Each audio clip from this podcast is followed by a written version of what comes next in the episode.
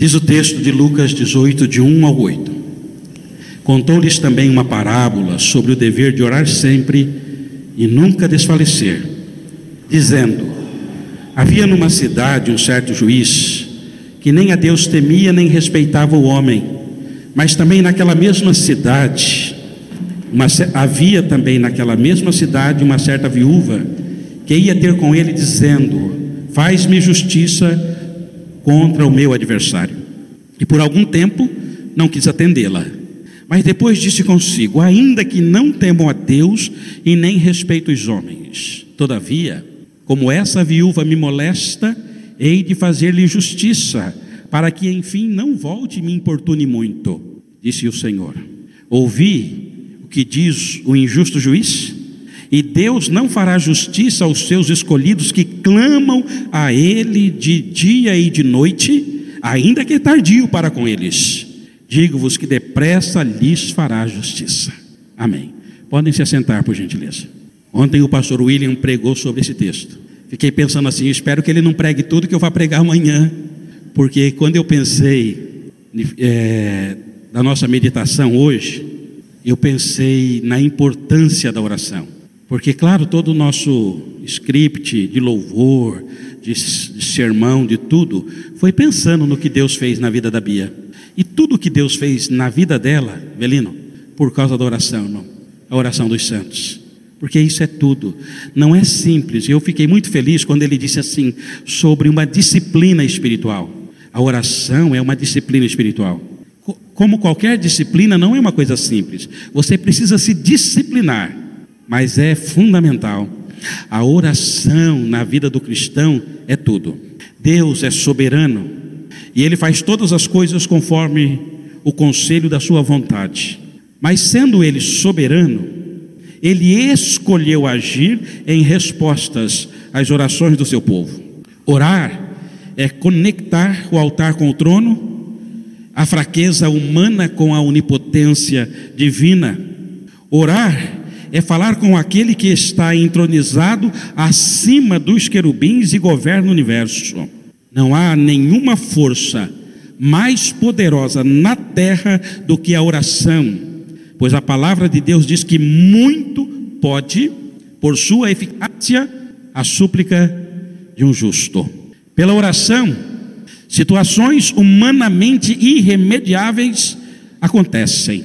Ana orou ali, com dor na alma, apenas é, falava de uma forma que ninguém nem ouvia, apenas burburinho da, da sua boca, ninguém ouvia. Ana orou ao Senhor, e por causa daquela oração, Deus a tornou alegre mãe de filhos, mesmo sendo Ana estéril. Deus derrotou o poderoso exército da Síria em resposta às orações do rei Ezequias.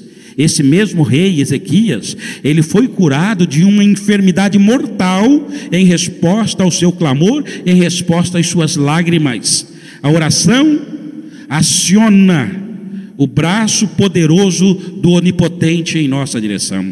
Pela oração, as muitas ricas e preciosas promessas de Deus são apropriadas. Tiago escreveu: Não tendes, nada tendes, porque não pedis nada tendes, porque não pedis. E Jesus ensinou: pedi e dar-se-vos-á, porque todo o que pede, recebe. Bênçãos são retidas quando as orações não sobem ao trono da graça, mas promessas são cumpridas, irmã Marta, quando o povo de Deus ergue a sua voz em oração aos céus. Pela oração, nós nos apropriamos das promessas divinas. Pela oração, enfermos são curados. Portanto, devemos orar pelos enfermos. Deus cura com os meios, Deus cura sem os meios e Deus cura apesar dos meios. Ele cura segundo o seu propósito e a sua soberana vontade.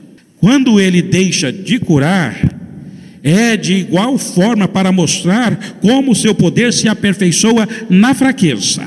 Porém, jamais devemos calar a nossa voz diante do sofrimento, seja o nosso sofrimento, seja o sofrimento dos nossos irmãos. Deus é poderoso para reverter a situação mais adversa, a situação mais grave, a enfermidade mais mortal. Deus é poderoso para reverter todas as situações. Ele pode transformar o choro em alegria, ele pode transformar o desespero em esperança, ele pode transformar o cheiro de morte em aroma de vida. Pela oração, a igreja é fortalecida com poder para testemunhar. A igreja avança mais rápido, a igreja avança com mais vigor quando caminha de joelhos. E quando nos prostramos diante de Deus, é quando nós nos prostramos diante dele que podemos nos levantar diante dos homens. É quando nos curvamos diante de Deus em oração que podemos nos levantar para pregar com destemor, com autoridade.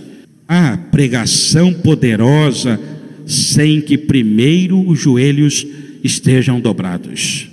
Precisamos falar com Deus antes de falar com os homens. Precisamos conhecer o poder de Deus através da oração antes de sermos usados por Deus na pregação. Pela oração, a igreja transforma as ameaças do mundo em ousadia para testemunhar com ousadia. A perseguição jamais enfraqueceu a igreja. Ao contrário, leva ainda mais longe em sua ousadia para clamar aos céus, rogando interpretez e poder para testemunhar.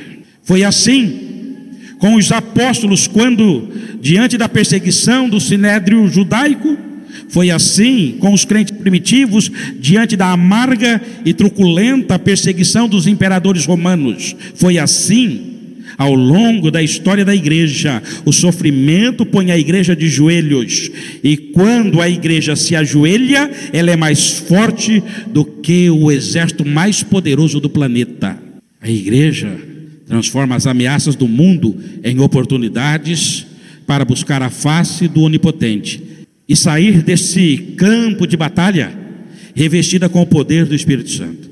Pela oração, a igreja se deleita em Deus mais do que nas obras de Deus. O maior privilégio da oração é ter intimidade relacionamento com Deus, é deleitar-se em Deus, é conhecer Deus.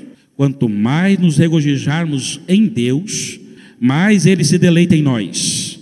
Quanto mais nos apegamos ao Altíssimo, temos mais gozo nele e motivos para andar com Ele.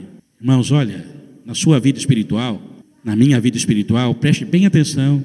Já estou caminhando aqui para o final, mas preste bem atenção no que eu vou dizer.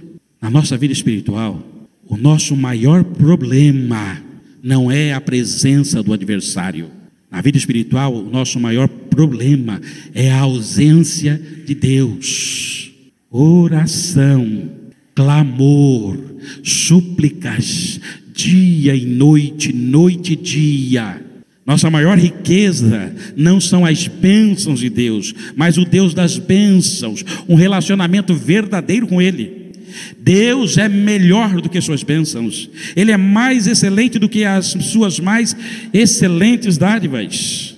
Ah, irmãos, que a gente redescubra a bênção da oração, que a igreja deixe de fazer a obra no, na força do braço humano nós precisamos recorrer aos insondáveis recursos divinos através da oração. Não é só aqui no pôr do sol, não é só aqui no momento em que a gente se ajoelha, isso também, mas que a igreja se prostre diante de Deus em oração, para levantar-se diante dos homens em testemunho. O verdadeiro cristianismo, o verdadeiro cristão é medido enquanto o quanto você vive de joelho em oração. Qual é o seu tempo de oração? Sem intimidade, sem relacionamento com Deus, sem oração de verdade, se rasgando diante dele, tudo caminha perigosamente para um teatro da vida cristã, uma religiosidade. Porque só quem está em oração quebrantado é que quando você for tentado lá fora, ou que você for provado lá fora, você ou aqui dentro, você saberá dar a resposta cristã, mas você tem que estar com o coração ligado nele, senão a tua carne ferve naquela hora e na hora da oportunidade de testemunhar, a gente envergonha. Oração, oração. Saibam, Salmo 4, verso 3: Saibam que o Senhor escolheu o piedoso, o Senhor ouvirá quando eu o invocar. Mateus 7,11: Se vocês, apesar de serem maus, sabem dar boas dádivas aos vossos filhos, quanto mais o Pai de vocês, que está nos céus, dará coisas boas aos que lhe pedirem. Mateus 7, 7 8: Peçam e será dado, busquem e encontrarão, batam e a porta será aberta, pois todo o que pede recebe, o que busca encontra, e aquele que bate, a porta se abre. E para encerrar, como diz Paulo, orai, orai, me ajudem, orai, mais forte, orai sem cessar. Essa é a disciplina espiritual que eu gostaria de reforçar nesse dia de ação de graça em que a gente se reúne aqui para louvar a Deus pelo milagre que ele nos concedeu na vida da Bia.